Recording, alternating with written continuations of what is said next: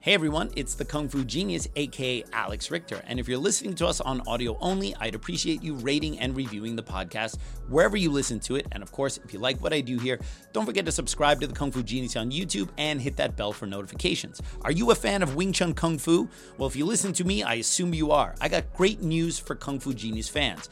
Right now, you can get an all access one month free trial subscription to Wing Chun Illustrated magazine. Yes, I said free. Go to WCINewsstand.com and register in the upper right hand corner, fill in your email and password, and use the code KFG Trial to get your free trial to the issues from 2011 to the current issue. That's right, all the issues, even the one with this guy on the cover. My Kung Fu Genius column is in all the new issues as if you need another reason to get this awesome magazine. Go get your free trial subscription today. For all that information, check out the description below. And with that, let's get started.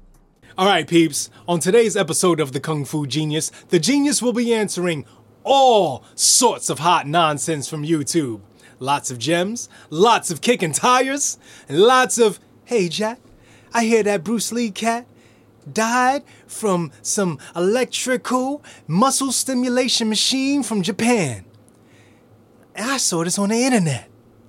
Let's get to it. He is unstoppable, unbeatable, unbelievable. He's Alex Richter, the Kung Fu Genius. And every day I practice martial arts. Word is I'm a kung fu genius. Practiced all day like a genius. Yo, Dre, how you doing, man? I am superb. Here we are on a Saturday morning. This is a kind of a rare time for us to record. It's Saturday morning. Yeah, not properly missing caffeinated. all my yet. cartoons right yeah, now. we're missing our cartoons. Yeah. We're not properly caffeinated. We're and definitely not caffeinated. We don't have the British guy here today This because he got a case of the sucking. flu, right? Yeah. So we are our own sound people, all right? Scary. We don't have that. You're not going to hear the British guy chiming in from time to time. It's just going to be us. Yeah. So this is actually this is the first episode of KFG. We don't have the British guy with us. This should be the last. Yeah. too. Well, if it's really good, maybe we don't meet. You know what's funny? We had to, I had to do all the sound stuff, right? And he just sent me text with some basic like directions, right? Yeah. And I realized, you know what that dude does? All he does is press record. That's all. That dude does. doesn't do shit. How much are we paying him? We don't need him. cents by the hour. He literally he literally shows up, puts the headphones on. He's like, "Okay, I'm going to record," and he hits record, and maybe he deletes some old recordings to and make sure there's enough space. press like a soundtrack here and there. yeah, you know, exactly. Dun, dun, dun. Yeah. and that's it. That's it. That's all he's What's doing. good? What- what- He's hey, getting he's getting paid cents on the dollar to do that, right? Over- way overpaid. Ridiculous, ridiculous. All All right, right. so anyway, let's get to it. What's our first one? all right. First up, we got Anton Rasha, All right, like rash guard. that's what's up. All right. Hi, Mr. Kung Fu Genius. Regarding the Bruce Lee death, what do you think about this theory? He has a theory. Yeah, everyone's got a theory. Okay, not everyone. Uh-huh. Right. I, I'm theoryless. Uh huh. The you know the difference between practice and theory is bigger in practice than in theory. I don't know where you came up with that, but I It's deep. remember. Yeah, yeah. Right, I read it on the internet once. yeah. Using electrical muscle stimulation. Mm-hmm, Lee also used electrical muscle stimulation to train his muscle, which damaged his muscle at same time. This machine was brought from Japan Mm. and was banned later. Mm-hmm. It used high voltage to stimulate muscle, which destroyed the balance between the nervous system and the biological system. It can it made Lee's muscles stronger in a short time, but it did more damage inside Lee's body. Damn. Coincidentally, an actor named Yuan Yi also used this machine and also died without reasons one year after Lee's death. Mm. It was the old, it was the electric stimulator in the kitchen theory, right? Mm. I remember these. Is this the one with the little things? Yeah, the things that they still use nowadays. Yeah. Yeah. Yeah. yeah. It's So- the hospitals. Yeah, so this is one of the many bandied about theories. Now, what you have to realize is that at the time of Bruce Lee's death, you know, Bruce Lee dies at 32 years old. So obviously people are looking and scrambling for reasons, right? And there's mm-hmm. everything from like the sordid to the mundane, right? Mm-hmm. And the problem is that the problem with human beings when it comes to conspiracy theories is people would rather believe some type of conspiracy than no theory at all. People are very mm. unsatisfied with the idea of um, you, we just don't know. People really don't like to hear that, and as a result, instead of which you know to say that you don't know something or that you are not sure or there is not enough evidence to suggest these are intellectually honest ways of looking at things. People don't like intellectual honesty. They want to have a reason. Why did bruce lee die? It was the electric stimulators. Why did bruce lee die? Uh, it was the cocaine. Why did bruce lee die? It was the heat stroke. Why did bruce lee die? It was betty ting pei with a kitchen knife in the bedroom. You know what i mean? Like Yeah. because people don't like this idea that they don't know so they will literally just fill in the gap with any conspiracy theory so that they feel like they have an answer because that puts them at ease. But truthfully, when you don't know something, you just got to say you don't know. Now, at any given at any given moment, all right? Any of us is doing some shit that could potentially kill us. All right? Yeah. Today I drove my car into City Wing Chun. I could have potentially died on the way in. Oh, Okay? From driving, you'd be like, yeah, well, he was driving his car in the city. That's crazy, Yeah. right? Okay. Imagine if I ride bikes and I ride bikes in the city. That's very dangerous. Yeah, well, he was riding bikes. That could have killed him, right? Imagine, you know, I'm taking. Um, I ride trains. Yeah, exactly. Yesterday I had a little bit of a lower back spasm, right? Oh, no. So I took some uh, anti-inflammatories. all right? Right. Imagine it, this morning if I woke up dead. Oh well, you know, he was taking all the, he was taking all those anti-inflammatories, right, or whatever. Even though that the real reason I'm dead is because I accidentally consumed rat poison that was in my sushi yesterday. All right. But no, it was the anti-inflammatories, right? So the thing is that people just want, and also people want to feel like they know something that the normal people don't know. Like when you know people know that I've traveled to Hong Kong many times, and you know I'm kind of a bit of a Bruce Lee nerd, and I've talked to a number of people who might know something about it. So they're like, "Ah, Mr. KFG, in all your travels to the Orient, all right? I mean, you know it's legit when people call it the Orient. Please tell me, how did Bruce Lee die? As if having been over there, you could literally have been in Betty Ting Pei's bedroom that Bruce Lee died in. Yeah. And you are not privy to any more information than, than anyone who looks at this with a modicum of, of uh, introspection, right? So the, the problem is that people put too much. Uh, Bruce Lee don't even know how he died. Bruce Lee doesn't even know how he died, right? people give too much. Cr- people give too much credit to people who say something Mm-hmm. that sounds a little bit different. Ooh, that's something I haven't heard before. Therefore, it must be true. No, man. No, man. It's true if it's true. All right. There are tons of plausible theories. All right. The heat stroke thing, the you know uh, the hypersensitivity to meprobamate, the um, you know all of these theories. Now the problem is when let's say you say that there's six or seven th- probable theories of Bruce Lee's death that does not mean that there are six or seven probable theories that are equally valid. The problem is that just because someone says this is a theory of how he died, heat stroke, this is a theory of how he died, meprobamate, this is a theory of how he died, cocaine, doesn't mean that because you call those three things theory, that they're theories, that they're equally valid or equally plausible. All right, just because they have a name of being a theory, all right, doesn't mean that they're all on that there's equal chance that any of those could have happened. All right, we have to take a look at what we know, and we also have to acknowledge the fact that most of us who are talking about this are not medical doctors. All right, ah. so again, as I've said many, many times, even though I've read Bruce Lee's autopsy and have a copy of it, Yeah. I see that there are things missing from the toxicology report. When people say, "Oh, well, you didn't, they didn't find cocaine in the system," I don't see cocaine on the toxicology report. There was some chucklehead who kept arguing with me, saying, "See, because they didn't find it, you idiot." He kept calling me an idiot, and I was like, "Dude, What? because he misunderstood." I didn't say they didn't find cocaine on the toxicology report like they looked for it and didn't find it.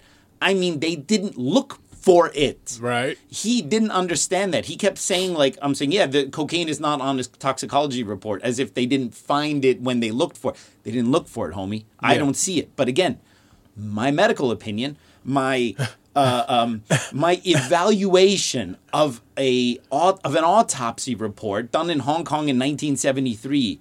Dude, I I- I'm not even qualified to, uh, uh, uh, to to give an evaluation of my driving test when I was 16 years old, let alone a medical autopsy of which I don't have any medical training. Two, I'm just reading this thing 50 years later. So I mean, people are like, "Well, uh, oh, oh, well, he's read the autopsy Idiot. report. He must know." th- dude, idiot. dude, dude. All right. You- you- you- It's like giving me anything written in a lab and going, "What do you think about this?" Right? What does it matter what I think about it? I'm an idiot. All right. One one thing I do know, Yeah, I'm not a doctor. that's right. I do know that. I, don't I know that for a fact. I don't even play one on this even podcast. All right. As much as people really want to hear what my opinion is, right? So Yeah. one of the one of the many bandied about theories, which I would put way like if you're if you're looking at the most plausible theories of Bruce Lee's death, tr- and you trickle it down to like the just total not like he was killed by ninjas with the death touch or whatever oh kind man, of thing. I Right? love that one. um, the muscle stimulation thing is one of is one of the lower rung theories. Okay, so first of all, he supposedly used some kind of muscle stimulator. Like and first of all these kind of things are still available today right? You know you have these uh, you know you can put them on your body and then you have these stimulation. Usually people use it for more therapeutic uses like you know for uh, you know trigger point therapy and stuff like that. Like you have a problem in your shoulder so you put those patches there and then you you slowly dial up. I mean you go to a chiropractor or you go to a physical therapist and they use those things on you all the time. You know they, they will use the electric muscle stimulation to loosen you up and then they'll go and they'll manipulate you afterwards so these are things that are still used nowadays but supposedly the one that bruce lee used was one that was from japan and then later became banned okay, Okay. now the thing about that is this okay I don't know if that is actually true.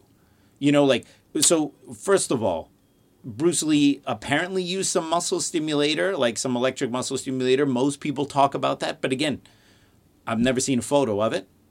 I've never seen a video of it. Mm-hmm. And I haven't seen any evidence that where Bruce Lee says he was using this. Now, I don't necessarily, I'm not saying like I don't believe it's possible. Enough people have talked about it that it's probable. Mm-hmm. But first of all, I, I, where is the hard evidence that he used it? Second, know- yes.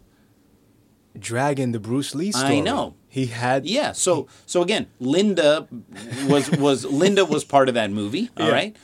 And so she may have had that in the script that you know Bruce was using these things at the time or whatever. Yeah. But uh, Linda also put in that he broke his back fighting you know Johnny whatever his face the Chinese guy with the Jerry curls in a dungeon in San Francisco. Right. love- okay. I love those- So so again, guys. if you're going to use Dragon the Bruce Lee story and say, well, Linda Lee was attached to that movie, and in it they make reference to the electric stimulators. Yeah, in that movie he also got his back broken by a flying sidekick. Okay, and then and then re and then fought that guy again at Ed Parker's tournament in a ring, and then fought that guy's younger brother on the set of Big Boss. So let's go a little bit easy on using Dragon the Bruce Lee story as a reference point for anything regarding Bruce Lee. All right, but but here's the thing. Yeah. I'll, I'll, I'll give the benefit of the doubt that he used mus- Okay. muscle stimulation because there were enough people who said about it, and it's harmless enough to to to think like uh, Bruce Lee might use something like this. Okay, but then there's the oh the one he was using was from Japan, and it was this one that was uh, later banned. Okay, so where uh, so where is the evidence of that okay? Now here's the thing. I'm not saying it's not true. I'm just saying that people say stuff like yeah he used this japanese muscle stimulator which was then later banned in japan. Okay so how do you know that? All right is there a receipt for it? Now i'm i'm totally fine with that being true but the problem with all these questions is you have to presuppose that two or three of the premises of the question are automatically true, and then you have to debate it as if it's standing on solid ground. Mm-hmm. I want to know, all right, how do we know that Bruce used this particular model? Now, if someone out there knows and can show that to me, I'm again, I'm, I'm not I'm not saying he did not use it. I'm just saying I n- first need to find evidence that he did before we really even speculate on this stuff. All right I wonder if a collector has it. maybe right and then and then second of all the guy says uh, that this thing causes muscular damage well that's how that's how muscles are developed all right i mean like so first of all how, how do you think you grow How do you think you grow bigger biceps? All right, you're creating gotta you're creating muscle damage. All right, Yeah. and it's in the anabolic phase, the muscle creating phase, that those are then strengthened and those muscles grow. All right, the muscles don't grow while you're doing the work. The muscles grow in the recovery. All right, during the anabolic phase of, of, of Hence, yes, anabolic steroids. yeah, because anabolic steroids work during the anabolic phase and they also work during recovery. All right, you don't get you don't get bigger muscles because you're pumping more. You get bigger muscles in the recovery. That's how it works. Yeah. Because your muscles go through phases: the catabolic, where it's breaking down, or anabolic, where it's building up. So if I take anabolic steroids while not working out, that shit would not work. Uh, in in any way whatsoever. I don't know. You'd Uh, have, but this is a theory. you'd have to watch Coach Greg videos to get more information on that, or watch uh, more plates, more dates, or one of those, right? Oh, yeah. So I think if you took steroid, well, I think it depends, but I think if you took steroids without working out, you would just get bloated. You would just retain a lot of water. Yeah. Which is another reason why when people are like, yo, Bruce was on anabolic steroids. It and why, why did he have no water Yeah, retention? yeah, zero Why did he keep retention. losing water if he was on anabolic steroids? You moron.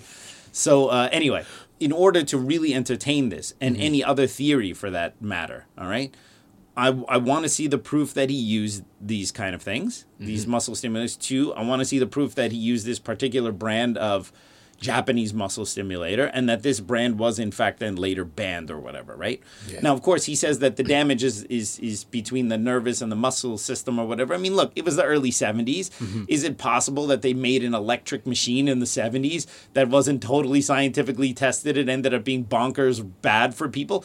Absolutely. I have no problem believing that the premise of it could be true. I just mm-hmm. don't know if it's actually true. Mm. That's the difference, all right? So if, if people can provide evidence that Bruce used this machine, it was indeed this machine from Japan that later then did get banned, okay, then we can look at it, all right? But does something that causes nerve damage, all right? Presumably he's using this on his arms or legs or his abs or his chest Okay. does something that cause supposedly cause nerve damage or cause a loss of connection between your nervous system and your muscles all right how does that cause cerebral edema?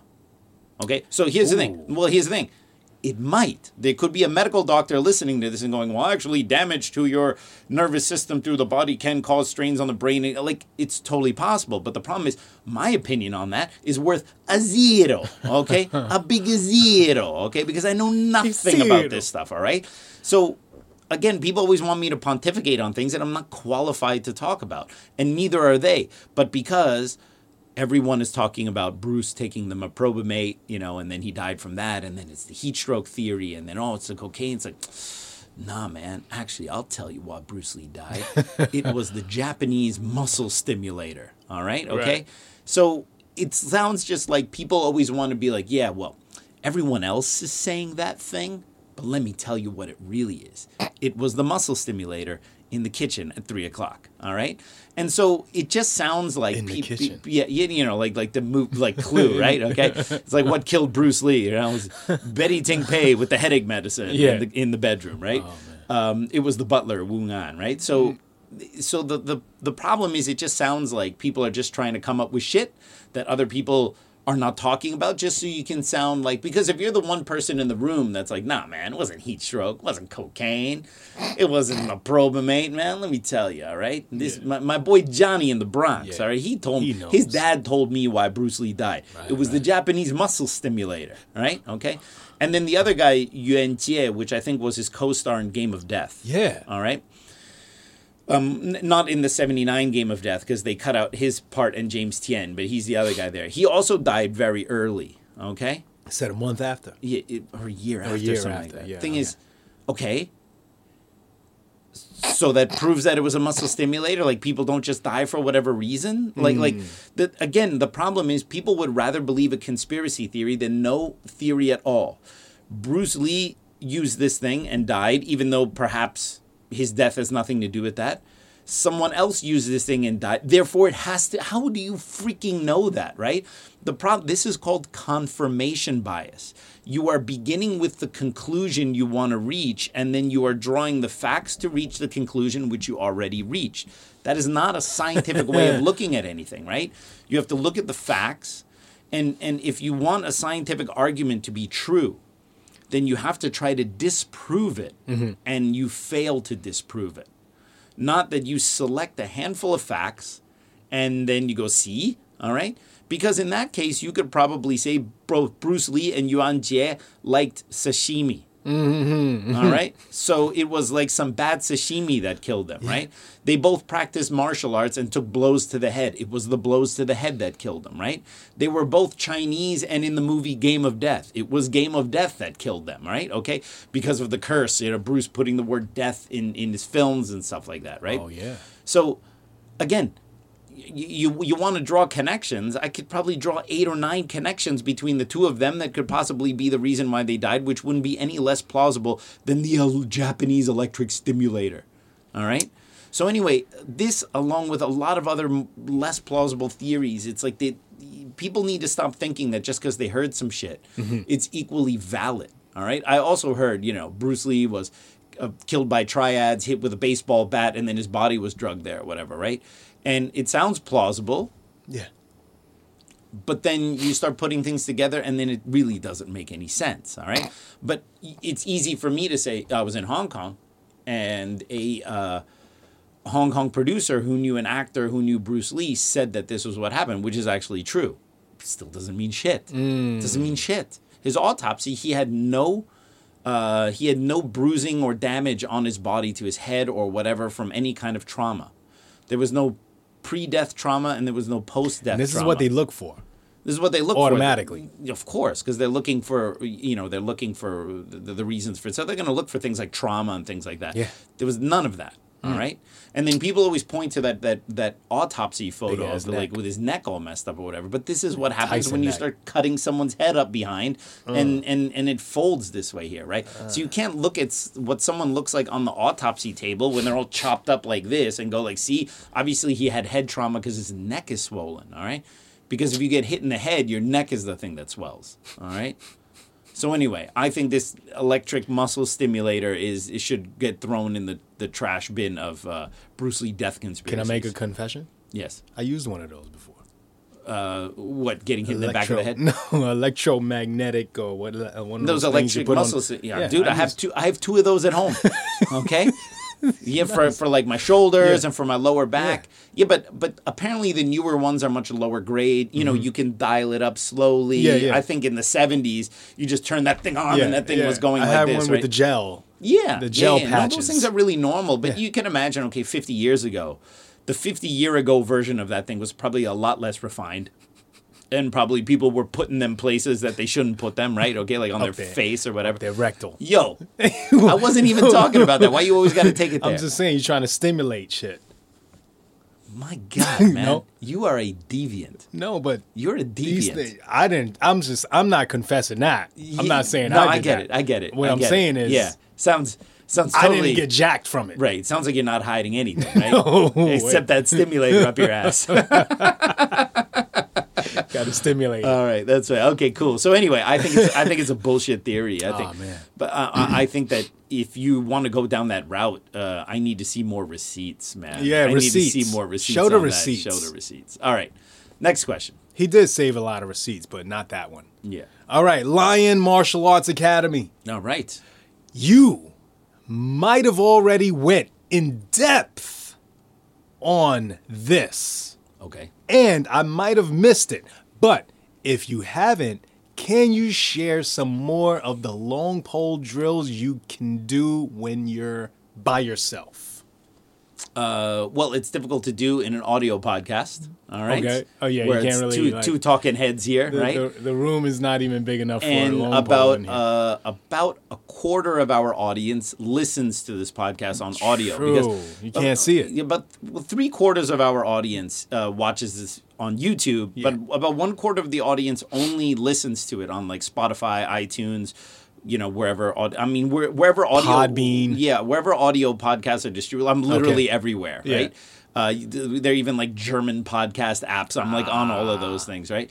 Um, and but so the problem is like in an audio format podcast. Uh, one one of the things about the Kung Fu Genius podcast, which I think irritates a small percentage of our listeners, is Mm. this is not a platform for me to teach the Wing Chun that I teach. Okay. So I never wanted to create the Kung Fu Genius Mm. whack. podcast to go like, all right, look, this is how you should do Siu Nam Tao. This is how you should do Chum Kiu. This is how you should do Chi Sao, right? Mm-hmm. Because um, you, what would Heath Ledger's Joker say, right? He says, if you're good at something, never do it for free. All right, okay. uh, and so when I when I teach Wing teaching Wing Chun is my profession. Okay, doing a podcast.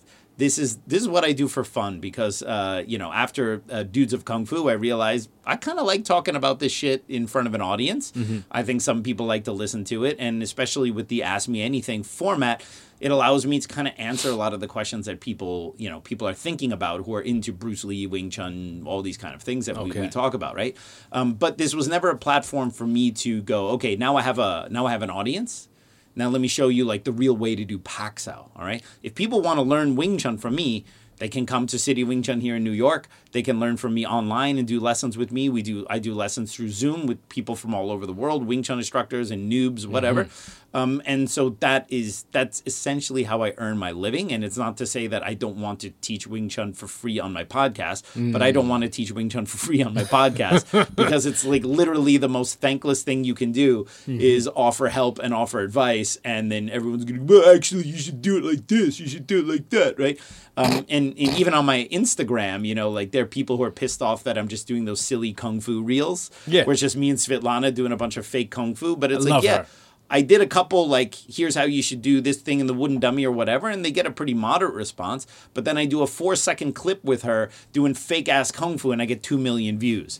So in terms of building my audience, which one do you think I'm going to do? Right? Yeah. Because it hasn't hurt my bottom line in terms of teaching Wing Chun. Right? Okay. People who want to learn Wing Chun from me come to New York or they learn from me online, right? The the it- this is not the platform for that. The Kung Fu Genius podcast is for discussion about all things Bruce Lee, Wing Chun, Jeet Kune Do, things that are interesting and also things that work in an audio format, right? This is not uh, this is not okay, let me stand up and show you how to do long pole, right? Yeah. Okay. Someone driving their car is gonna be like, ah, I know exactly. I gotta go home and watch this on YouTube now, right? You Uh, bastards. So and and it's not to throw any shade on on uh, the the questioner there, but like that's literally not what I'm doing here, right? If people want to learn long pole from me and they're qualified, they can come and learn long pole from me either here in New York or do an immersion course with me in, in Florida or learn from me online, right? Um, but to answer the question, I mean, one of the things that you can do with the long pole when you do not have a partner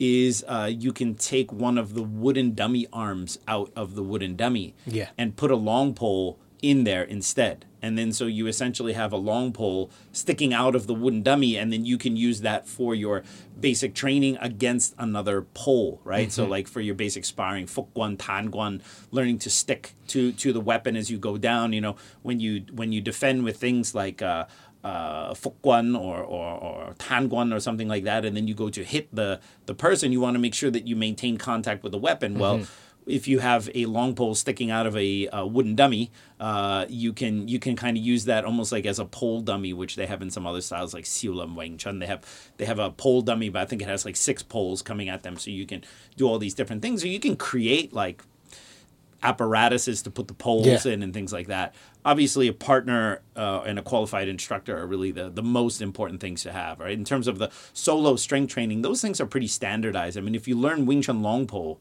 from a qualified Sifu, your Sifu should be able to show you all the basic strength training, Cao Guan, Dang Guan, Lan Guan, or Biu Guan, all those kind of things, and uh, Jin Kun arrow punches and all. Like, all that stuff's pretty standard. Like, that, like, there, there's not like, uh, if you learn six or seven basic strength training exercises with the long pole, um, learning nine or ten of them isn't going to make you that much better. All right. Okay. Better you just learn those basic ones and you get really, really good at it, and then you put that stuff into practice. Right. The it, it- the thing with long pole practice is that it's the same like any other pursuit. It's just about consistency over time. There, there really not a lot of hacks where you're going to suddenly jump your skill into long pole because the long pole has the the added um, disadvantage in that it, you're holding something that has weight while you're trying to learn fine motor movements. Yeah. Normally, when you learn fine motor movements, at least in Chinese martial arts, you do it solo first, meaning you just do it by yourself without the presence of a partner or anyone else, right?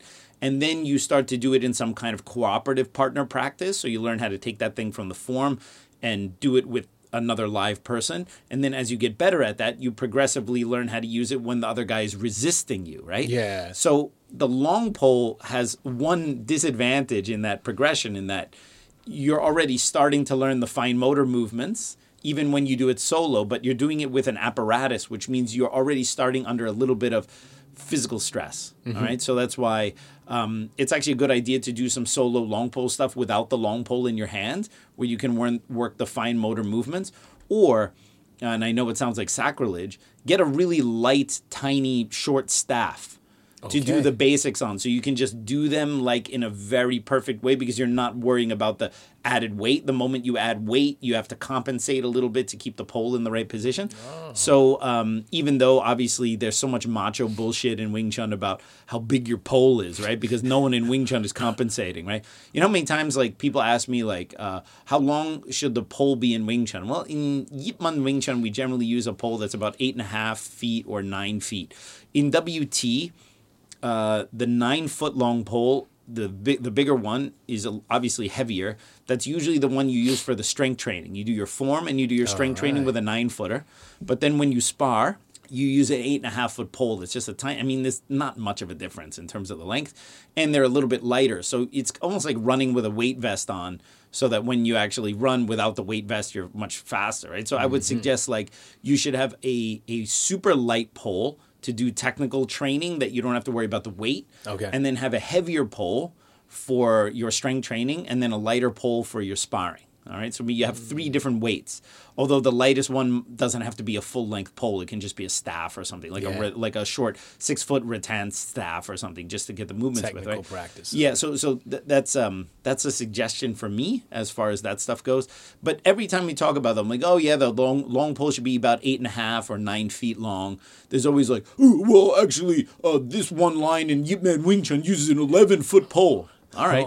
Oh, Cool story, bro. Like, like, well, I guess, I guess you're just two feet better than me then. Yeah. All right. damn. Because it's all this macho bullshit about how strong you are. Yeah, well, we actually use an my Sifu uses an eleven foot pole that's made out of the heaviest wood and it has a it has a metal rod in it and it's made with the hopes and souls of small children. So it actually it's heavier than Thor's hammer. Shit is iron. All right, yeah, you, you know, it's like okay, y- you know, it, it always it reminds me of a story, and I remember I might have told this on Dudes, or I might have told this on an earlier episode of KFG. Yeah. um, I was once at the Museum of Natural History uh, here in New York with Sifu Leung Ting Yeah, okay. years ago.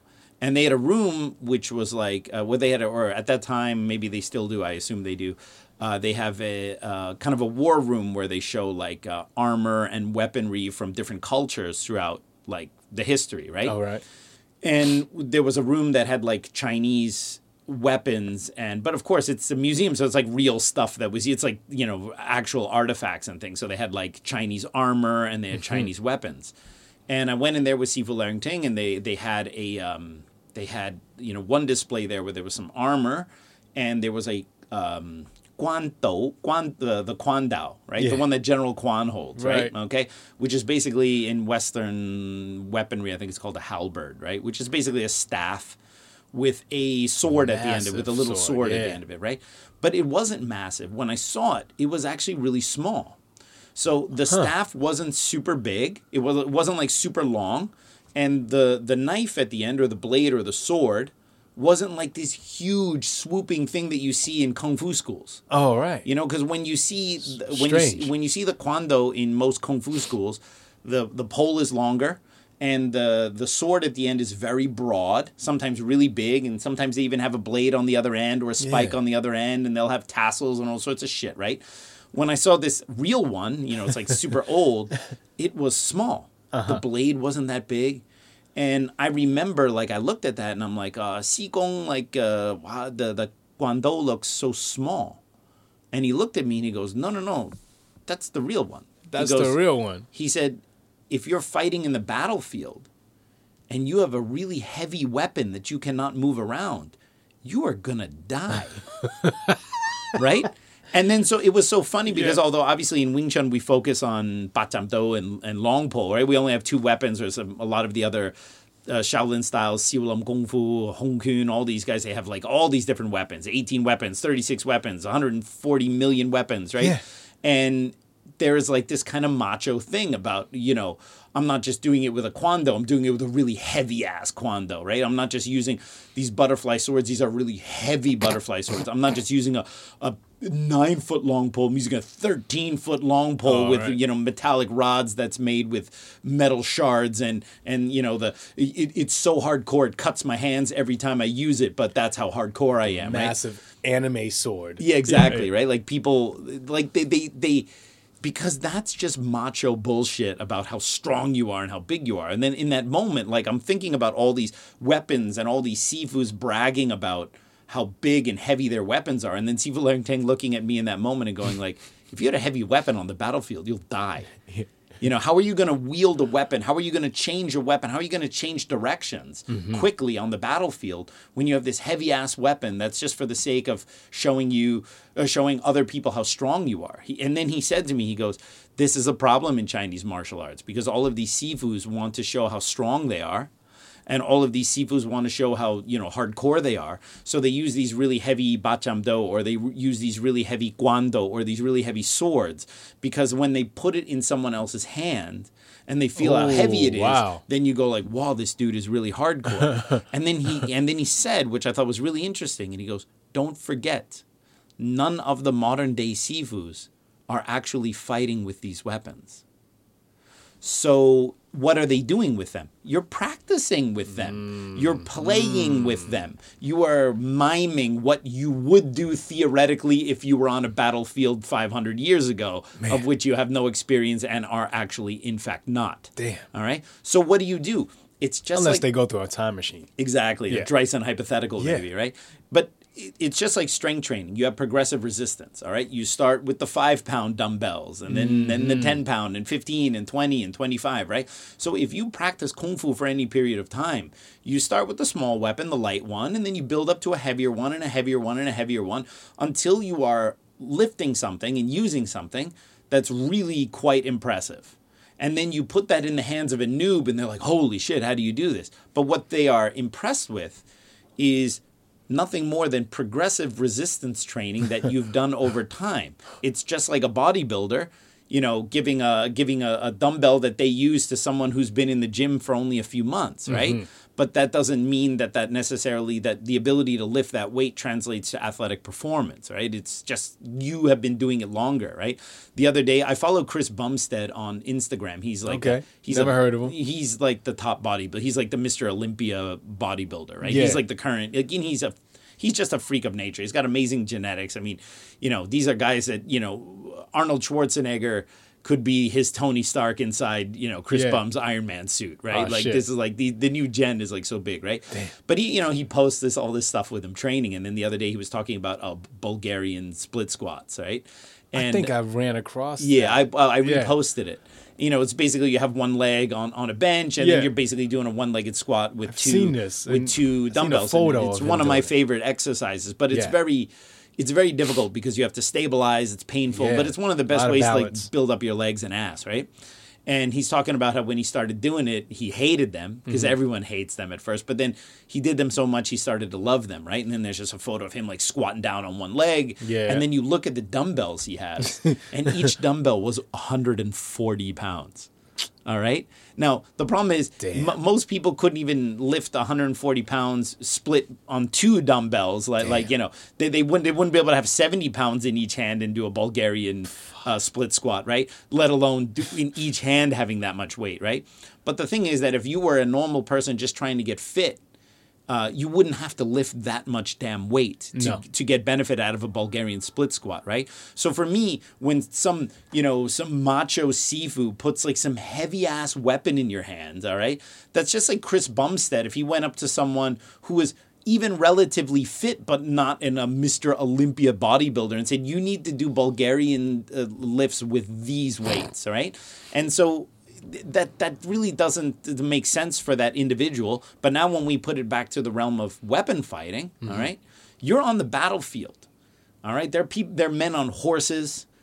They have armor. You need to be able to move. You need to be able to change directions. Yeah. And someone puts a heavy ass kwando in your hand, says "Good luck, kid," Yeah. and then runs away. All right. Or you have one that's really sharp, but lighter and you can move around and you can wield it. Which one would you rather have, right?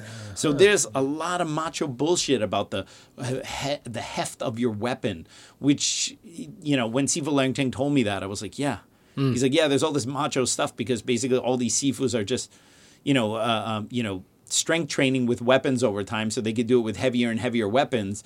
But this is moving away more and more from what the original aims of doing those, those, those you know, fighting with those weapons are, and even in um, the the Wing Chun knives, all right, mm-hmm. the the which sometimes people call wudipdo, which means butterfly swords, but technically in Wing Chun we don't call them butterfly swords, which is why I always laugh when people are like, "You do you do the Wing Chun butterfly swords, bro?" Yeah. All right, because in Wing Chun, at least Yip Man Wing Chun, we do not call them butterfly swords. It's what they're called in Hong Kong or other martial arts, right?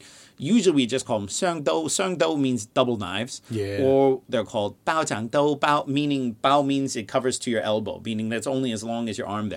That's what the knives are called. Ba Jiang Do is the name of the techniques, the name of the form. It's not really the name of the knife itself. The knife is called Bao Jiang Do or just Seung Do, but you shouldn't call it butterfly swords, right? Or butterfly knives, right? Uh, and people also confuse about the knives and swords. In Chinese, the word is the same. That's why you know some some people say that the Wing Chun knives, sometimes the Wing Chun swords, because they're, they're two two words in Chinese for a sword. All right, Okay. one is do, the other one is kim. Do do means a, a a a blade that is sharp on one side and is broad. So a butter a butter knife is a do. Is it though? All right. Ah. Our our Wing Chun knives are a do because they're sharp on one side and they're broad. Okay. You know what I mean? Then you have the the literally the broad sword is a do. All right. But then you know in Tai Chi they have those straight swords. Yeah. And those are sharp on both sides and they're straight. That's called a kim. All right. So those are the two different Hmm. Double-sided. Yeah. And so a bu- a butter knife is a do. But so is the Wing Chun knives. That's why sometimes when Cantonese or Chinese people translate, some will say sword, some will say knife, because it, it's technically the same word in Chinese. Yeah. All right. Uh, that this in English we would normally consider a knife something that was shorter, and we would consider a sword something that's longer. But then with the case of the bacham do, is it a sword or a knife? Because Mm-hmm. it's it's like it's kind of like a long knife or a short sword. It could be either one, right? Some dude in the kitchen. Hey, pass me that. Dope. Yeah, pass me the- yeah, pass He's him like, sword. Hey, hey, what the hell? Yeah. I need a butter knife. man. That's right. That's right. What you doing? So the uh, in in the history of that type of fighting, you know, you those weapons, especially even in the twentieth, early twentieth century, were still being used by triads, Mm-hmm. and even here in New York, there was some you know Eddie Gong, this like famous triad guy back in the I think the 30s. Eddie Gong. Yeah, there's a photo of him. He was like he was one of the Tong leaders. So in Hong Kong, they called them triads. Mm-hmm. Uh, that's what they call the gangsters over there. And in um, uh, overseas Chinese, they call them tongs, right? Because the, they, the, these this is like a name for like a group, right? They didn't call them triads here. Tri- triads are in Asia. In Mm. the states, those gangs are tongs, T O uh, T O N G, right? And so Eddie Gong was like some Tong leader here in Chinatown, but like in the twenties or thirties. And there's a, and there's a photo of him like with like Western style glasses, and he's wearing a Western style suit, and he's holding the two swords, the two butterfly swords, and they're very narrow and thin, right? And uh, there's also like a photo from the NYPD, I think from the 20s or 30s, where they confiscate confiscated a bunch of weapons from some tongs in Chinatown. Yeah. and you see like chains and brass knuckles and knuckle dusters, and then you see the the knives, the Uh-huh. dough, but they're actually very long and thin, so they're more like the stabber type, right? So around 1971, 1972, uh, Modo magazine in, uh, in Hong Kong. There were martial arts magazine, but not as big as New Martial Hero. Mo, Mo means martial, uh, and Do means way. So martial way. In Japanese, martial it's, way. In Japanese, it's Budo. All right, but in Cantonese, it'd be Modo. Right? That was the name of the magazine. And they wanted to do an article on the Wing Chun knife techniques. And so uh, they, they contacted a young Leung Ting because at that time he was very popular in the press.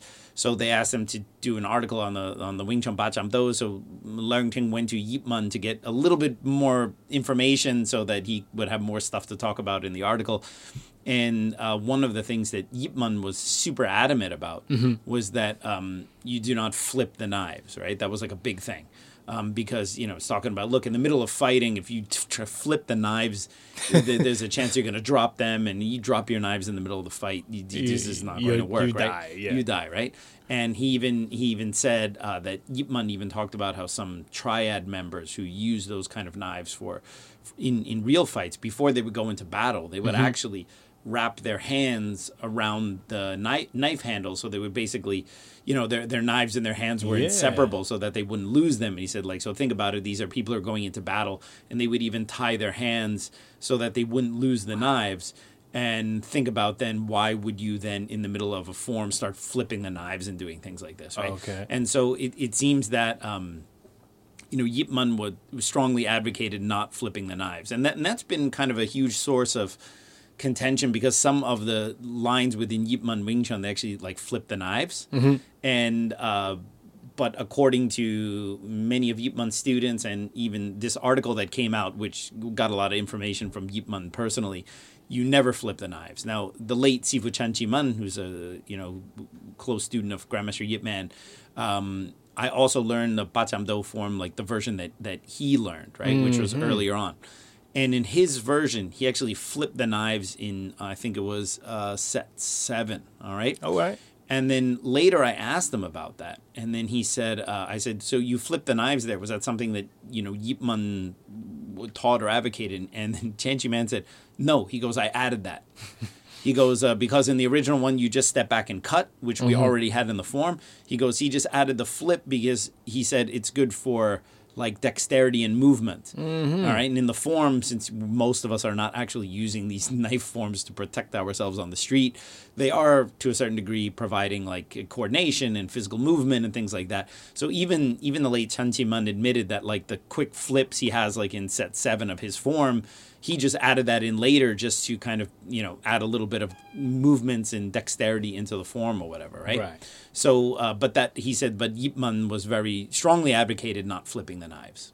Hey everyone, it's the Kung Fu Genius, aka Alex Richter, and I just want to let you know that if you're a Wing Chun practitioner, especially from the WT or Leung Ting line, and you want to get really personalized intensive private training with me, you can now apply to do an immersion course with me here in NYC, or if you like the sun, in my Florida home near Orlando. These courses are for instructors or anyone who's serious about learning the art in detail and working hard. I teach in program blocks like Siu Nim Tao, Chum Chumkyu, Buchi, and Wooden Dummy, and those include the Chi Sao theory, fighting applications, and training methods as well. If you're really serious about learning Wing Chun, check out the link in the description below to find out about applying for a spot.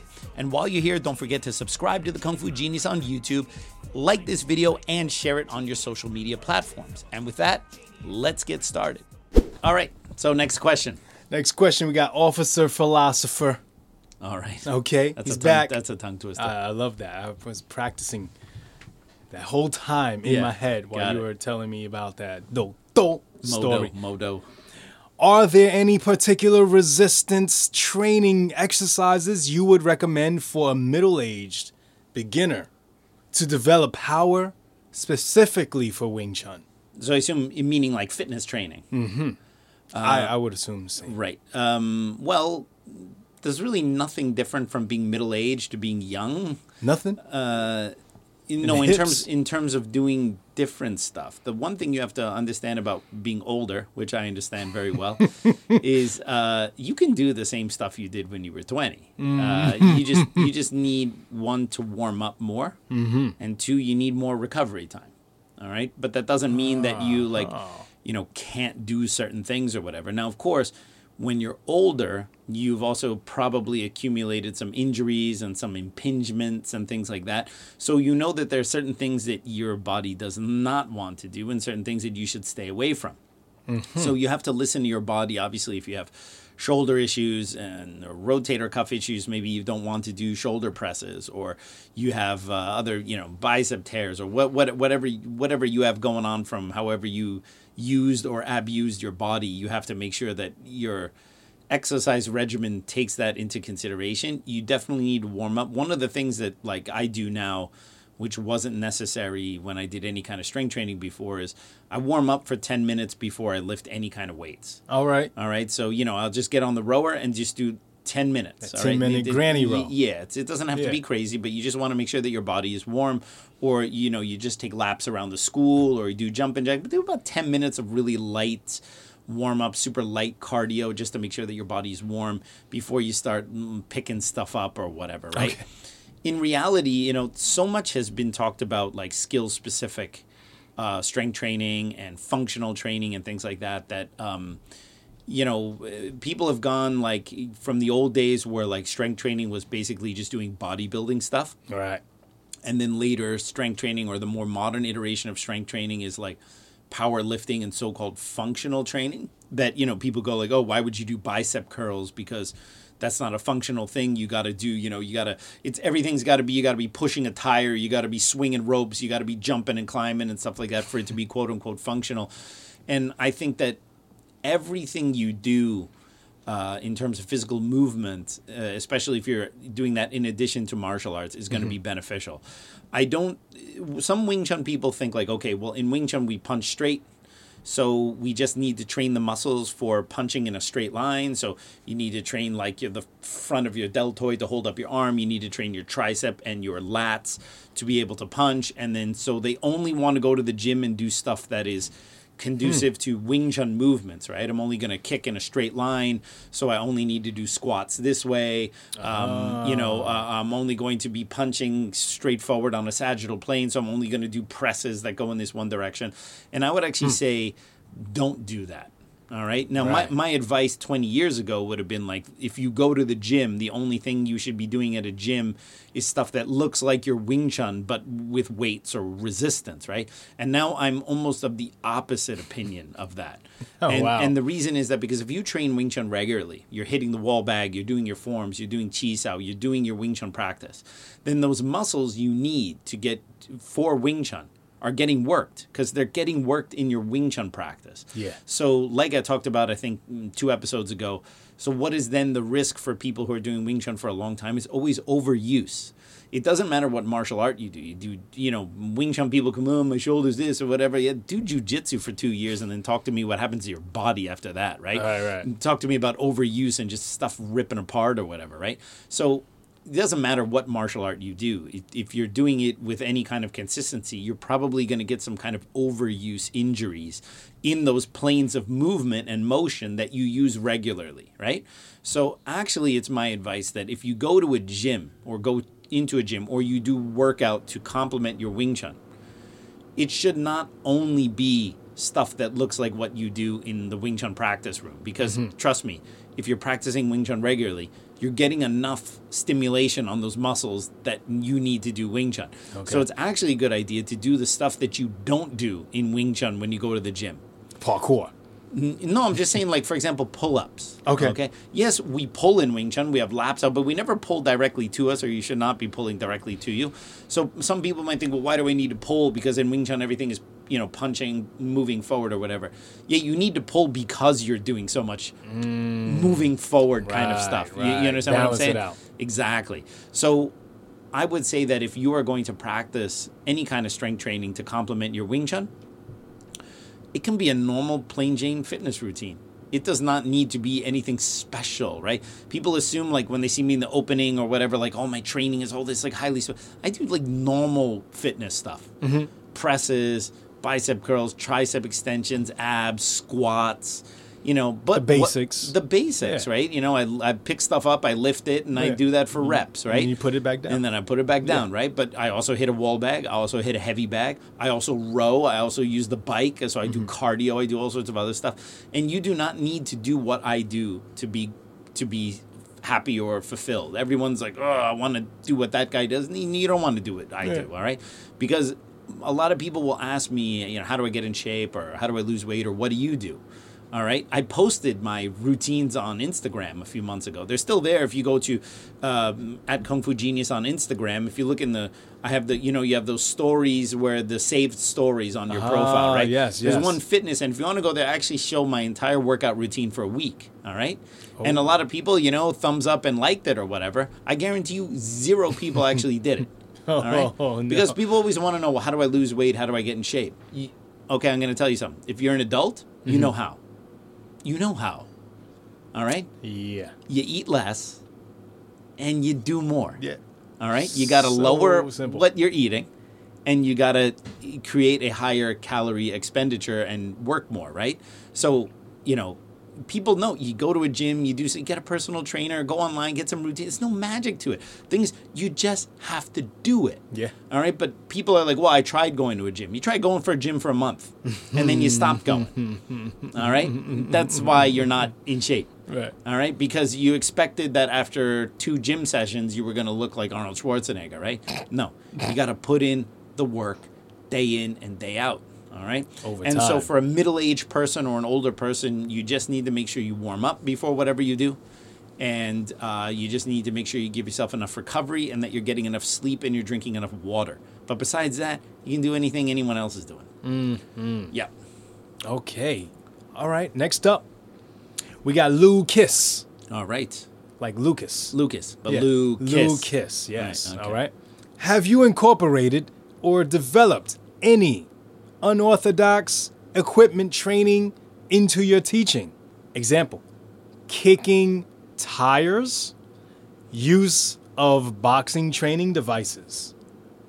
Okay. Also, please call out Philip Hartshorn or Hartshorn. His WC is garbage, and he is a sham filmmaker.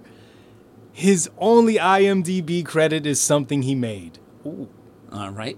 I don't even know who this person is, but Uh-huh. I vaguely I'm know who this sure guy is, you yeah. know Yeah. who he is. Yeah, no, vaguely, vaguely. Uh, Uh-huh. Okay, uh, so for the first one, yeah, I mean, like uh, there are a lot of uh, backyard training gyms that you know they use like tires for practicing the Wing Chun kick. Sometimes they'll take a tire and they'll cut it in a quarter. So you have What? like a quarter of a tire, and then they'll, then you'll put it like you'll wedge it against a wall, Yeah. and then you can do kicks into it, right? So it gives you a Uh-huh. little bit of feedback. That stuff is super cool, right? Like like it's kind of uh, I haven't seen this kind yet. of like uh, low tech kind of garage gym kind of stuff or Uh-huh. or you do you have different types of like you know improvised equipment or whatever um uh, I'm kind I'm very basic when it comes to that stuff right Mm-hmm. the, that stuff is all super super cool but ultimately if you have a heavy bag like a Muay Thai bag that goes almost all the way to the floor. You can do all your kicks on that. You can kick on a wall bag. I, I, I the problem is like there's something in martial arts called sexy training. I've talked about it before. When you, um, for example, you're you're about to watch a UFC, and then they have like the highlights of that person's that fighter's training leading up to the fight, and then what do you see? You see that you see that fighter like doing wind sprints with a parachute behind them, like to slow Uh-huh. them down, and you see them doing all this kind of crazy strength and conditioning stuff, and people go like, "Wow, look at all this like r- you know really intense and unorthodox training stuff." Well, most of those fighters will tell you that's literally the stuff their strength and conditioning coach does when the cameras come because they're looking for something that looks cool. It's why it's called sexy training. But they will say that actually, when the cameras aren't rolling, they're doing normal strength training, they're doing normal bag work, they're doing normal sparring, they're doing normal technical training. But of course, when a UFC producer comes in and they want to shoot these kind of like these, uh, you know, these behind the scenes things that they do, you know, they're gonna like do all the crazy stuff, all the crazy training that makes just look looks cool. Because also like the trainer is trying to sell you know what they do. And and there's a lot of really interesting stuff. I, I really actually really like how a lot of mma guys train because they have to work on so many different things. Their physical conditioning their coordination hand-eye coordination reaction speed. So it's not just about lifting a bunch of weights or whatever.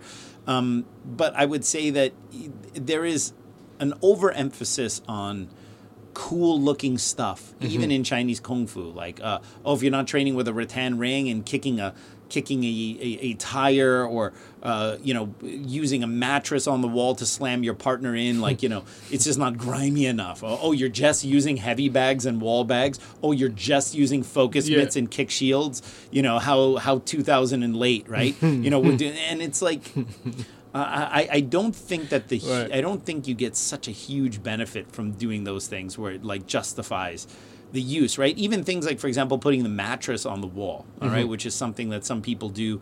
Uh, for example, when you're practicing chi sao or gao sao and you launch your partner using first attack or po pai or any or shoulder launch, any of these kind of things where you launch your partner, um, they'll put padding on the wall, which we have padding on the wall upstairs mainly so that you guys don't kill each other while you're sparring. But uh, sometimes people put like a really thick padded wall, uh, uh, a mattress or something on the wall, and slam the students into it so that you have something to slam into. Um, that stuff looks really cool, but I'll tell you, it actually trains a very dangerous habit. And I talk about it in my book, The 15 did. Chi Sao Fundamentals. In fact, you, I think I use you as the photo dummy for it or whatever, Yes. right? Is that if, if you get pushed, which happens all the time in fighting. You could get you could get shoved, you could get tossed, you could lose your balance. You know this idea that oh you're going to root your stance and absorb everything or whatever. This is something if you if you've had practical experience, then you're you you understand that a bigger, stronger person can always push you back and make you move. Right. This is only an ideal by people who only practice within their own martial art that they can't be moved or can't be pushed. But if you get pushed, it's very important that you learn how to catch your balance when you're falling backwards. Mm-hmm. all right. So, for example, you're standing there, you're fighting, or you're doing cheese or gao whatever, and your partner launches you with the first attack or whatever, and you lose your balance. You have to take a step back. You have to know how to properly step back to brace yourself and catch your balance. And that's something that needs to be practiced regularly. Otherwise, you will not have it as a skill. Mm. You will have it in theory, but you won't have it as a skill. So that's why we use those the the steps from the Bacham Do, the reverse steps, to catch our balance. It's a different weight distribution, 60-40. The stance is wider. It's two tracks, and this is like for you know get, gaining your balance when you get pushed back. Yeah. And this is something not just taught in Wing Chun, but even like Gracie Jiu Jitsu teaches this. Like when you you get pushed, how to deal with the shove. Would take an initial step has to be really long so that you don't end up taking a bunch of short steps. And there's like a there's like a a right way and a wrong way to do those things. You need to practice that every time you get pushed. All right. If you're doing Chi Sao, gauze out, your partner manages to get you or push you or whatever, you cannot stumble back on your feet. You need to take a proper back step and decide whether to either re engage right away or you just stand there and make the guy come back to you. Right. Mm-hmm. But you need to know how to brace yourself when you're pushed if you have a mattress behind you, all right, and the goal is that every time I launch you, I'm going to launch you with impunity. I'm going to launch you so hard that I need to have a mattress on the wall so you don't slam yourself, all right? Then what happens is the students get a subconscious reaction that every time they get pushed, they kind of lean back for the mattress behind them and then kind of bounce off. And when you see people who mm. partake in that kind of training, whenever they get pushed by their partner, mm-hmm. they literally kind of s- almost stiffen up their legs, lean back with their upper body, hit the mattress, and then bounce back off. And they do it every single time because they know that there's a mattress behind them. So, what habit is this teaching you when you get pushed? Hmm. It's like those trust exercises, all right? But then the people don't catch you, all right? They so, not so that's at why that moment, you no. have some kind of stuff. It's like, oh, yeah, you got to have a padded wall so you can slam your students in there. No, you have, a, have to have a padded wall in case your students get slammed into the wall Yeah. So you don't have a hole in your wall. but if the if if that training is now contributing to an idea that every time I get pushed in chisao or gaosao, I just kind of lean boom boom and bounce off the wall, you are training that hour after hour, rep after rep to be oh. part of how you react. So sometimes these cool, innovative, sexy bits of training can actually have the opposite effect. All right. And then the last bit there about calling out that Phil Hartshorn guy, right? Yes. I don't is know. this? I don't know much about. I know that we've gotten So, some. IG? I know we've gotten some students because of him, oh, because yeah. because he has such a huge reach. He's like someone who's got a very big channel, uh-huh. And. I think I know who this guy is. and but I think that he was doing some other stuff before, like he was uh, doing some filmmaking stuff on YouTube or whatever.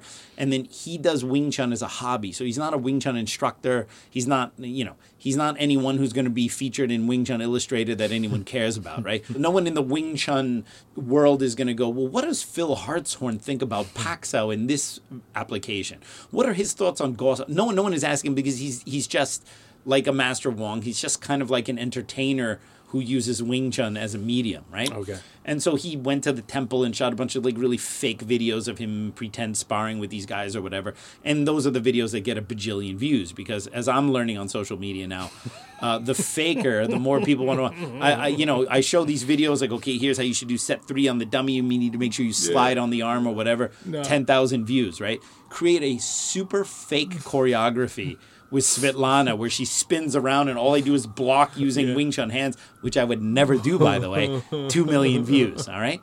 So you go like, uh, and, and that's really what, what why people get irritated because the more sensationalistic, the more BS it is, the more people will watch it because people comment and say that it's BS, and that gets, gives it more views.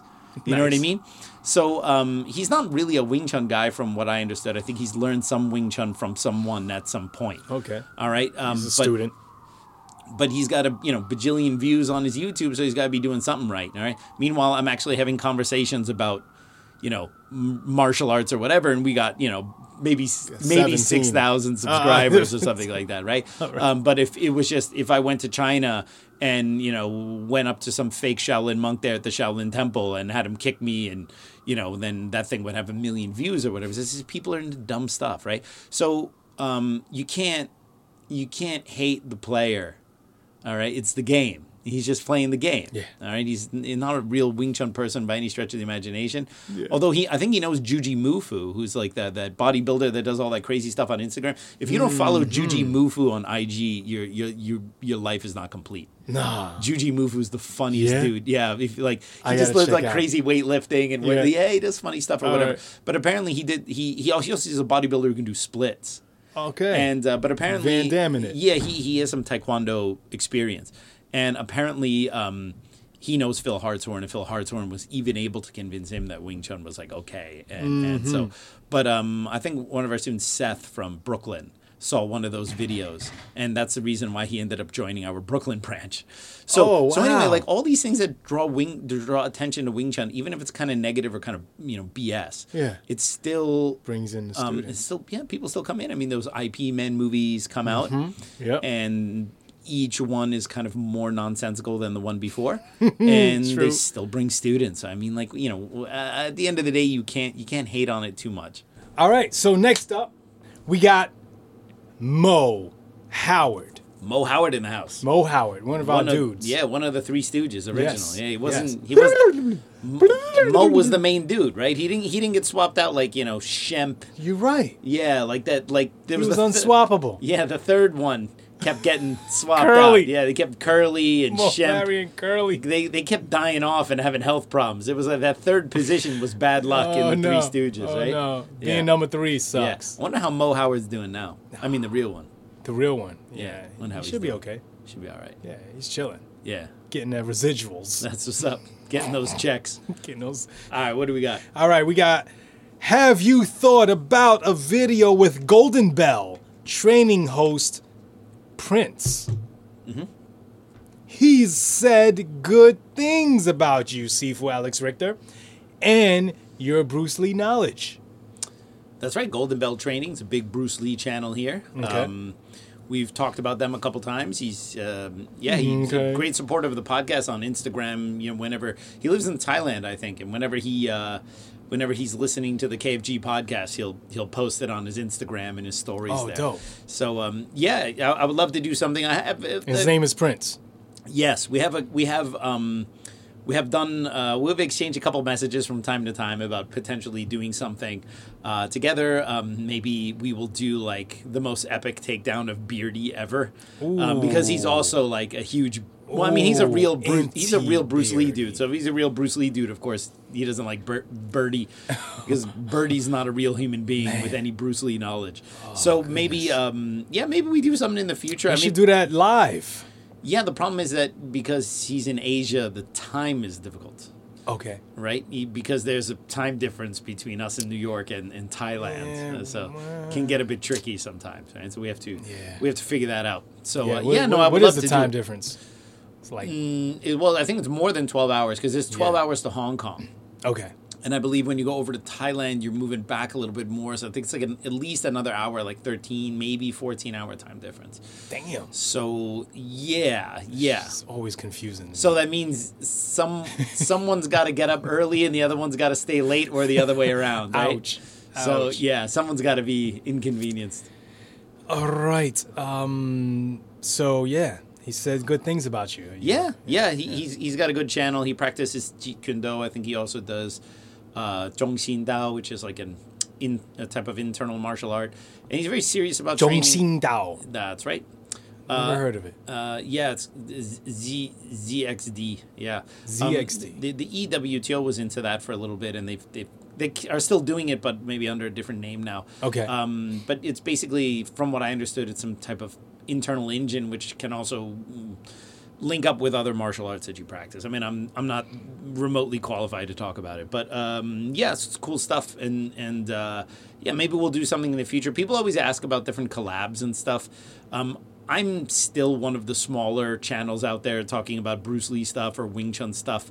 There are a couple bigger channels, and people always ask me, you know, why don't I get this person on or whatever, and I'm like. That person has enough press. I need to build up my channel more, and also um, uh, collabs might be interesting. Like if, if if like Prince and I both do an episode together where we kind of take down Beardy, but interviews on the whole don't really do super great on the Kung Fu Genius podcast, um, unless it's John Little or Matt Polly, right? If, um, if I don't have John Little across from me, people. I literally could have Jackie Chan right there and they'd be talk about Bruce Lee and cocaine with John Little, right? Uh, I don't, I don't care about Jackie Chan, right? Uh, it literally doesn't matter, you know. Stunts. Yeah, I could have Robert Downey Jr. No one would give a crap. Damn. All right, but it's like talk about Bruce Lee. We don't like it when you talk to other people. Um, so uh, yeah, I don't know. So, so so people always ask me about that stuff, but it's like, uh, yeah, I mean maybe, but really it's just about discussion and talking about what you know what our viewers want to listen to, and Mm-hmm. um, I might do more interview stuff, but I'll probably just keep it for the Patreon supporters Mm. because that's that shit tends to just tank on YouTube. So Man. like yeah, whatever. So yeah, yeah, sure, maybe, but it, it- there, there's a short list of people I would collab with, and, and he's definitely on that list. Cool. Yeah. Cool. What was that uh, James Bond movie? Golden Golden Arm? G- Golden- Golden Eye, Golden Eye. Man with the Golden Gun. Which uh, one? one? Yeah, he had a bunch of golden. Yeah, Golden Man, Man with the. Golden Gun uh, was uh, had a bunch of scenes shot in Hong Kong. What? Yeah, yeah, it's great. Like, when you see it, Man it's, with the it's really golden cool. gun. I yeah, and they even this. they even have a couple of Hong Kong stuntmen were in in, in Roger that one Moore? as well. Or yeah, it's Sean? Roger Moore. Okay. And uh, I, I read Roger Moore's um, autobiography last year, and uh, he talked about shooting that uh, because Oh. uh, Hervé Villechaize Shooting the gun or the movie? no, no, the movie. Uh, Hervé Villechaize was Yeah. in it. You remember from from Fantasy Island, Yeah. right? And he was just talking about how just Hervé just went off the rails with the prostitutes in Hong Kong.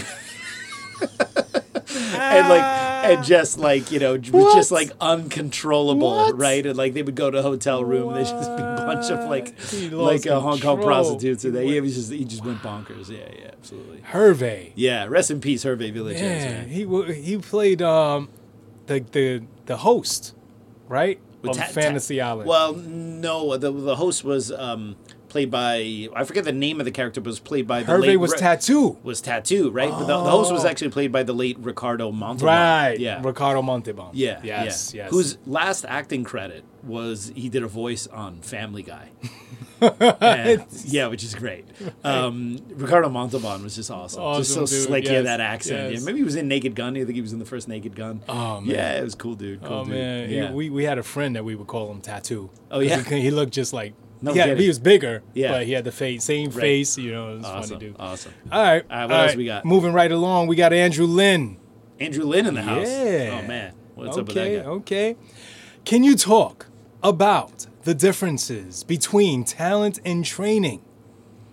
Are some people doomed to only peak at a certain level compared to those who have natural athleticism and talent? Or do you think training can overcome most of those differences? He always has good questions. He does have guy. good questions. It's a very hard question. like to answer. Dreisen. No, I wouldn't say Dreisen has good questions so much as Dreisen just needs to die a violent death. um, but uh, although Dreisen's questions have been getting better lately, yeah, yeah. I think he's, he's been pop- good he's, he's been popping up a lot though, right? I've seen these Yeah, like but- but- photos of people and yeah. in that video. There was that video. We dude, you're in the video. You're Yeah, slapping but- him. Yeah, but he just randomly came to the school. He's he not supposed to just school. like no. He, didn't know. What was he do, giving Yeah. a monologue in the school? So, I don't think he even rang the bell to come up. No, he no. just popped in. Yeah, with dirty boots all yeah, over the place. Right? yeah, right? walked muddy, on, walked muddy, on the, walked on the mats with his shoes, right? Yeah, that's Dreisen. dude. So for those of our listeners who don't know what we're talking about, go to the Kung Fu Genius Instagram at the Kung Fu Genius, and uh, probably be a few weeks back by the time this episode comes Right. out. There's a video which happened coincidentally very shortly after random. the after, Yeah. after the Will Smith Chris Rock slapping thing. Right. Very coincidentally, that happened the next day. I know it, it was strange. It was And- almost like like they were we were trying to jump onto a news cycle or something Uh-huh. like that. And uh, yeah, and then Dryson walks into City Wing Chun and, And he starts, starts mouthing off. all sorts of ish about Yeah. me. Which, by the way, you initially thought was funny No. until you looked and you guy gave you a little side That eye, is not. No, no, no. and then no. you I went up there and you no. slapped him in the face. No, I, I wasn't. I wasn't thinking it was funny. Ah, No, all no, right, no. That's right. not what happened. Yeah, I'll keep that in mind. I don't remember that. Yeah, when you part. finally want to learn the knives. or I got to We'll see that video. Yeah, to see what you're yeah, talking yeah. about. We'll see. We'll see. It's on there. It's on there. People can see it. He, he was he was talking some some serious. Yes. Serious snap. So anyway, Okay. uh, these questions are very hard to answer, but like the, the you know, uh, does hard work and and pluck and grit overcome no talent, a little talent, whatever? Um, are you bound to peak? Uh, at a certain level, if you only have this much talent or this much or whatever, and the problem is that there's really no way to answer this because these questions are they're so individual. They're based on the individual that we're talking about, and it's, it's just it's so multifactorial. There's no like one thing. Well, if if it's always if someone always has this much talent and this much work ethic, then you're always then there's a straight line and like this is what the person's going to become, because that is. Um, that, that that really doesn't exist. Everyone is individual. Not to mention, um, people also have other things that come up in their lives that interfere with their ability to excel in anything personal stuff moving you know like so they no longer have access to their teacher or an injury or something. So it's very difficult to say what the factors are to create someone who's like world class now i did talk about it i think on a recent episode that i think the the best combination is someone who at least has a little bit of talent all right? And um like let's say good or average maybe better better than average work ethic all right? Because if uh, like i discussed before the, the, the students that disappointed me the most were the ones that are the most talented. Because everything came easy to them and they didn't have that extra drive to try hard. And then the most talented students sometimes just get bored because they can do it it's easy and they don't feel challenged. What about the other ones? The the the ones with, no, no talent, and and no work ethic, and they they just come because they love it, but they well, just th- yeah, that's totally that's the other thing too. Um, It's this is a separate issue, but like with most martial art instructors, they have such a huge ego about like how good their students are. Mm-hmm. all right, and th- the problem is that even e- of course everyone wants to have students that perform well and that represent the style that they're teaching well or whatever but this idea that like your students have to be so good because they're learning from you means that you as the instructor are putting your own ego above what the student needs because again everyone's journey is different okay? Like one person comes in just because they saw the ip man movies and wants to uh you know learn some kung fu for fun but doesn't really care about being able to defend themselves or doesn't really care about being able to fight or doesn't really care how good they are. They just enjoy it. Because believe it or not people are allowed to do martial arts and just enjoy it. Yeah. you know, because social media gives us the idea that we constantly need to justify why we do stuff to other people. And it's like, you can just do shit because you like it. You're like, why do you always talk about Bruce Lee? Because I freaking like it. And I don't know anything else. All right? All right? I don't even know that much about Bruce Lee, but I know Okay. way less about other stuff. Yeah, okay? right, right. All right? So, uh, and that's fine. You know, Mm-hmm. like, I mean, that's just like, if you don't like Bruce Lee stuff and Wing Chun stuff, literally don't listen to the podcast. don't I don't care. yeah, yeah. All right? You're not taking anything away from me. All right? Um, so the problem is that everyone's reason for doing martial arts are different. The one person only cares about self defense. They only worry about if they get attacked on the street, what can they do? So they might be less concerned about their Wing Chun looking really technically clean, mm. so much as like they just know if they need to go that they can go in and put pressure on someone and finish the fight quickly. So that person might be driving their work ethic towards a different aim which is just to be powerful and explosive and be competent in self defense, and they don't really care how good their Siu Nim Tao looks. Mm, so the problem is, you can't even say if you have two people with the same talent and the same drive that the outcome is the same because student A and student B might have the same level of talent, same level of drive, but student A really wants to be good at the martial art of Wing Chun and student B only cares about self-defense. So so even if on paper you could have two clones of each other, if they had a different uh, motivation for doing Wing Chun, the result would be different. All right. So so that's why these questions. I mean, these are, are interesting thought experiments, but they're ultimately impossible to answer. I love thought experiments. I love thought experiments, right? Uh, but it's impossible. It's impossible to answer because, you know, you need to have some modicum of talent. All right. If you are completely talentless, you can overcome it, but the level of drive you need to be able to practice and overcome coordination issues or overcome whatever you know whatever reason you're not able to really get it right away your work ethic is going to have to be so much harder to overcome that it doesn't mean it's impossible because work ethic is free all right yeah. Okay, so if you want it, you just literally work harder and figure it out, right?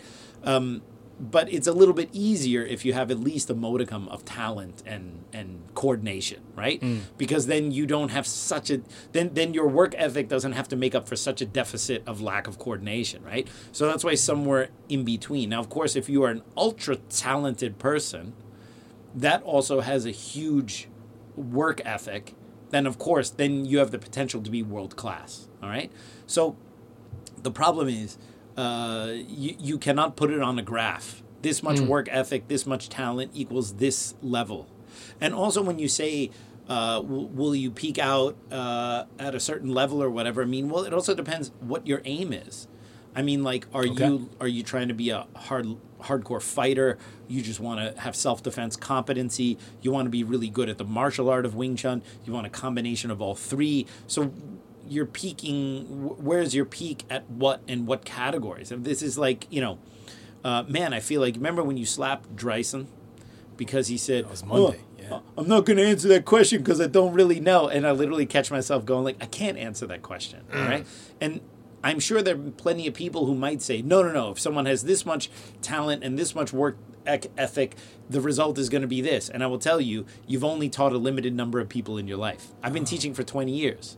And, you know, in various peaks and valleys of the school, the school's been packed. I've had all sorts of different people in here. So mm-hmm. I know I have 20 years of data mm. of dealing with different people and going like, okay, on the average, this tends to be what kind of happens, right? If you uh-huh. have this much work ethic, this much talent. But even then, you'll be pleasantly and unpleasantly surprised both ways. So, um, part of I think what people need to do, and I've said this before, and I'm going to sound like a broken record, is they need to stop giving a shit about other people and what they're able to do with the same amount of time that they've been practicing Wing Chun. Because the problem is you you you started Wing Chun, let's say because you enjoy it, you want to do it. And then it becomes or any martial art. You start kickboxing, you start Wing Chun, you start jiu-jitsu, whatever it is you because there's something in you like, wow, that looks cool, I want to do it. You have to think of that initial spark that brought you to it, which is joy. Like, wow, like hmm. like look at that person doing jiu-jitsu or look at that person doing Wing Chun or look at that person doing kickboxing. Wow, it looks amazing. I want to be able to do that. So it starts from a place of joy and wonder and exploration. And then you start doing it, and then it becomes a burden because you go, oh man, I'm not good at this. Hmm. I'm not good at this. That guy can do it. That guy's better than this. That guy started the gym six months after me and is already able to do this and this and this. And the reason why your enjoyment then suffers is because now you're looking at everything through a lens of what other people are doing. And that is nothing, has nothing to do with why you started it. So you need to give an F, like you need to give zero Fs about where other people are, and you need to just focus on making yourself better. And because sometimes the opposite effect can happen. You might be surrounded by people who are progressing slowly, Okay. and you're looking around at all the other people and they're slowing you down. And that's hmm. also not good. And you or you're in a room full of people who are just killers and they're accelerating way past you and you start to get all upset in your head and have all this negative self-talk because you're not accelerating at the rate that those other people are. Well, if you're doing martial arts for a hobby, who the hell cares? Because well, what what what do you need to hurry up for?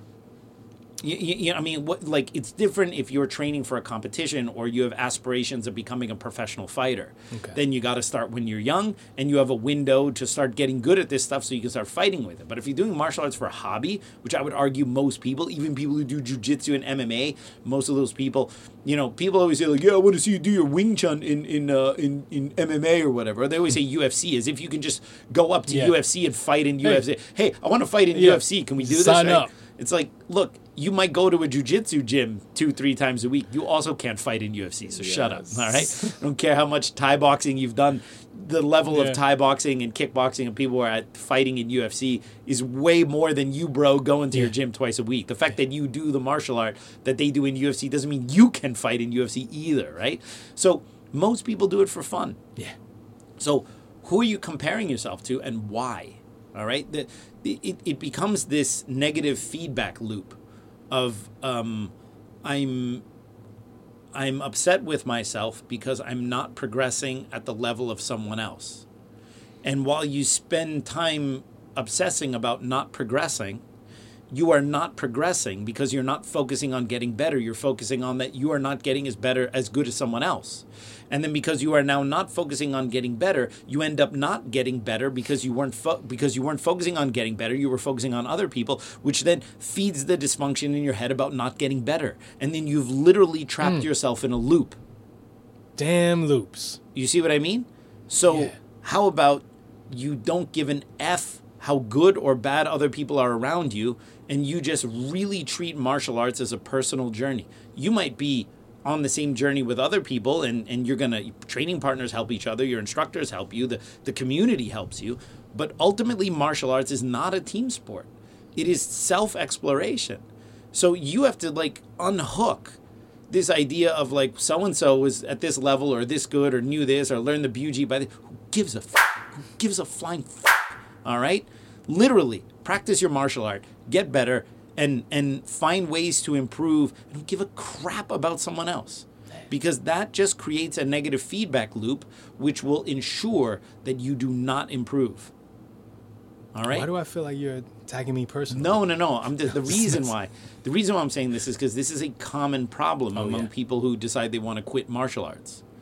It's it's because of a weird comparison with other people. That loop. And that has nothing to do with why they started it, but it became that thing. They have now inherited the burden of uh, improving at the same rate as other people when that had not when when they joined all they cared about was learning that martial art That was the last thing on right their brain. yeah. exactly and and and that is that is what you have to be able to release that unnecessary burden because you uh, i mean you in general are, are taking that on yourself when you don't need it and it's it's probably one of the the biggest trappings of the way humans are is we're constantly looking at other people and comparing right looking Hmm. at social media and thinking that any of that shit is real and none of that stuff is real Damn so it. anyway that's what i gotta say damn, about damn. that's what i gotta say about that topic Wow. Okay. All righty then. Next up, moving right along. Do we have time for one more? Or are we Absolutely. One more. okay? Um, hold on, I missed the scroll right here. Oh, next up we got Dryzen. You know what's weird? What? This is the first time you said next time we had Dryzen. We don't have Mikey Dean back there going, oh, God. All right? I took advantage we do not have our sound guy. All right?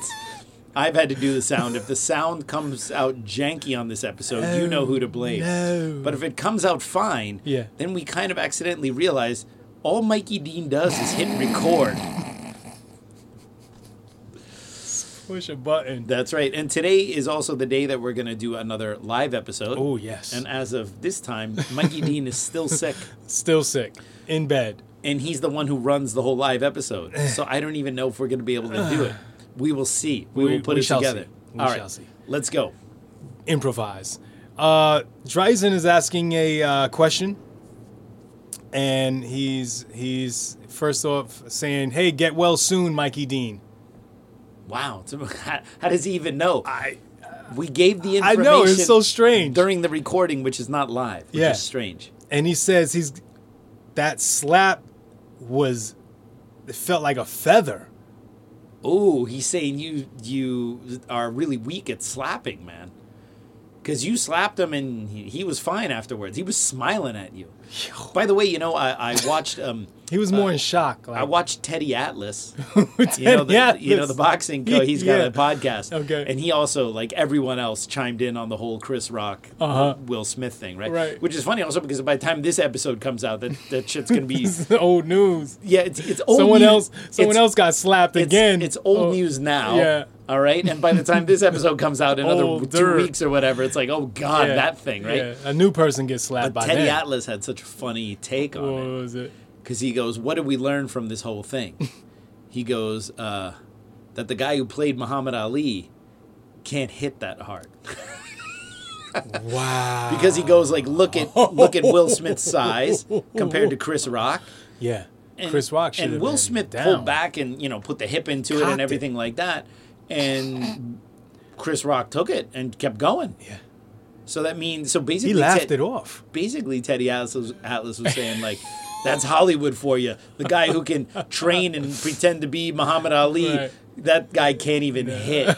All right. And then they were talking about That's like you know what if there what if there was a counter puncher or what if that was Mayweather that he tried to throw at and they were talking about how, how everyone would just fade out and give him the overhand right and everything. Oh yes, I gotta see this. Yeah, it was pretty good. All right, so what what does Dryson got? Uh? Dryson's asking, uh, do you think Bruce Lee knew had or had any inclination of um, when Roman Polanski believed he was the killer of what happened in his house? Did, did Bruce Lee have any idea that Roman was asking about his glasses? Wait a minute. What? Dryson, this is the third legitimate question Dryson asked.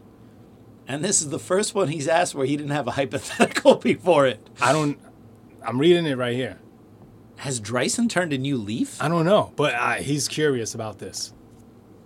So the question is okay, so according to Matt Polly's book, Right. all right, and that bit of information he got from Roman Polanski's biography, Right.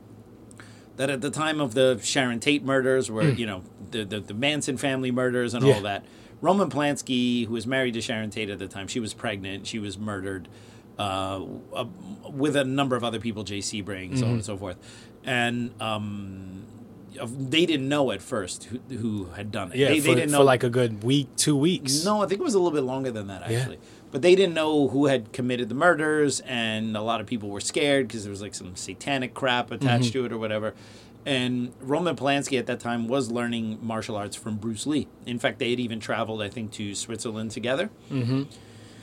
And you know, Bruce at that time, kind of post Green Hornet, was I love Roman Polanski was movies, by the way. teaching teaching straight leads for cash. You know Yeah. what I mean? And so he uh, he he was basically a personal trainer to the He was stars. teaching Sharon Tate too.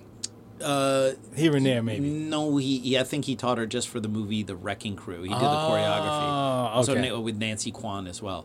All right. Um, who would later go on to play the Ruby Chow character in Dragon the Bruce Lee story. And she actually knew the real Bruce Lee, right? dude.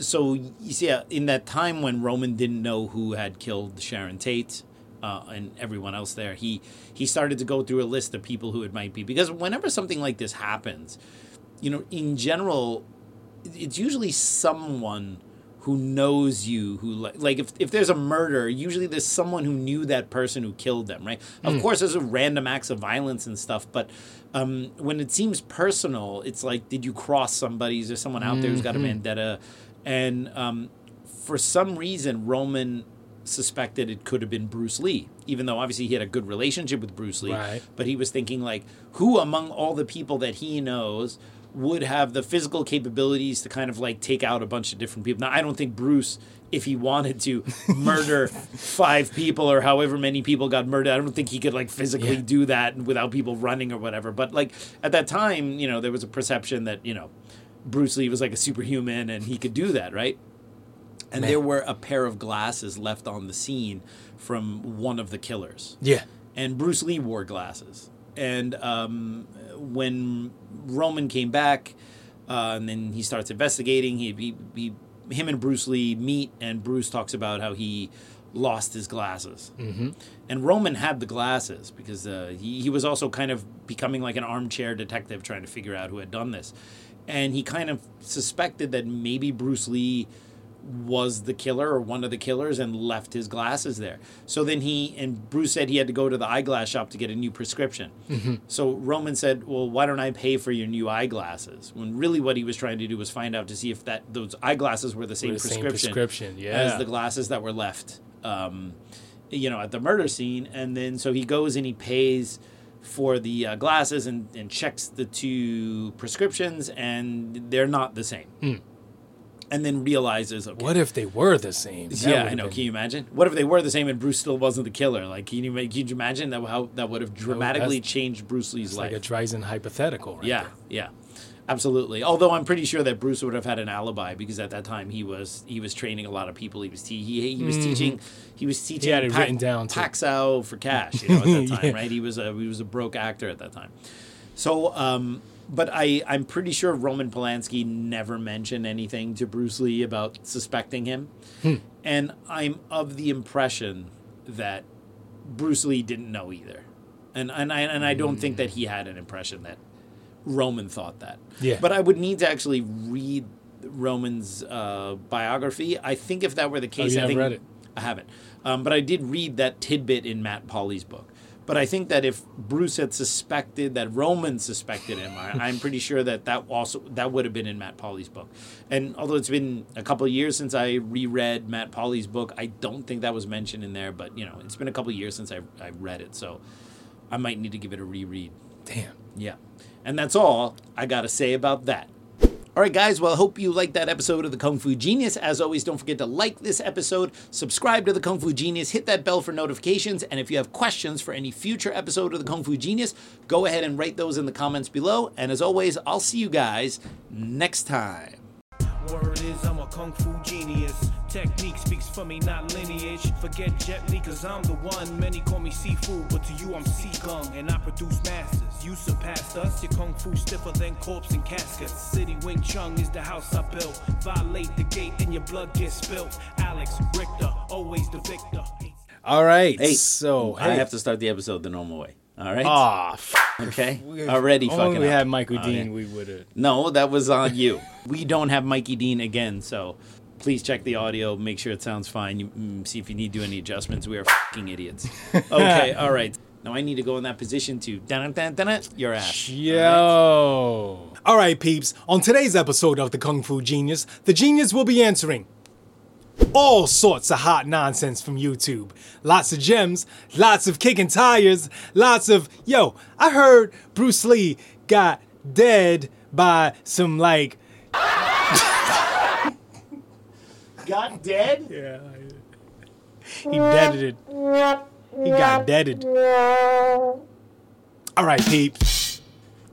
All right, peeps. Ah.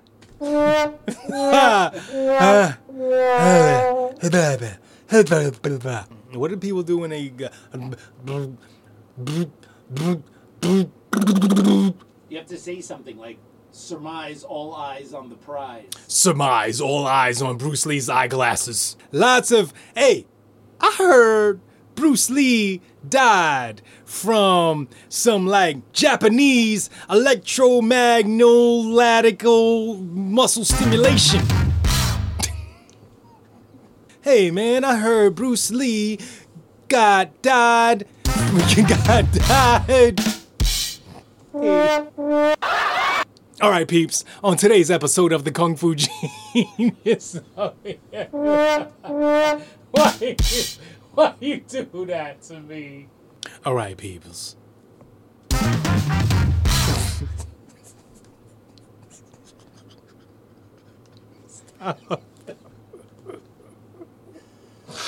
no, where's Mikey Dean when you need him? You don't have him. you have me. Lots of, hey Jack, I heard that Bruce Lee cat died from some Japanese electromagnetic stimulation muscle machine. Man, I, I must have saw this on the internet some some point. Let's get that was too long. That was too long. The genius will be answering all sorts of hot nonsense from YouTube.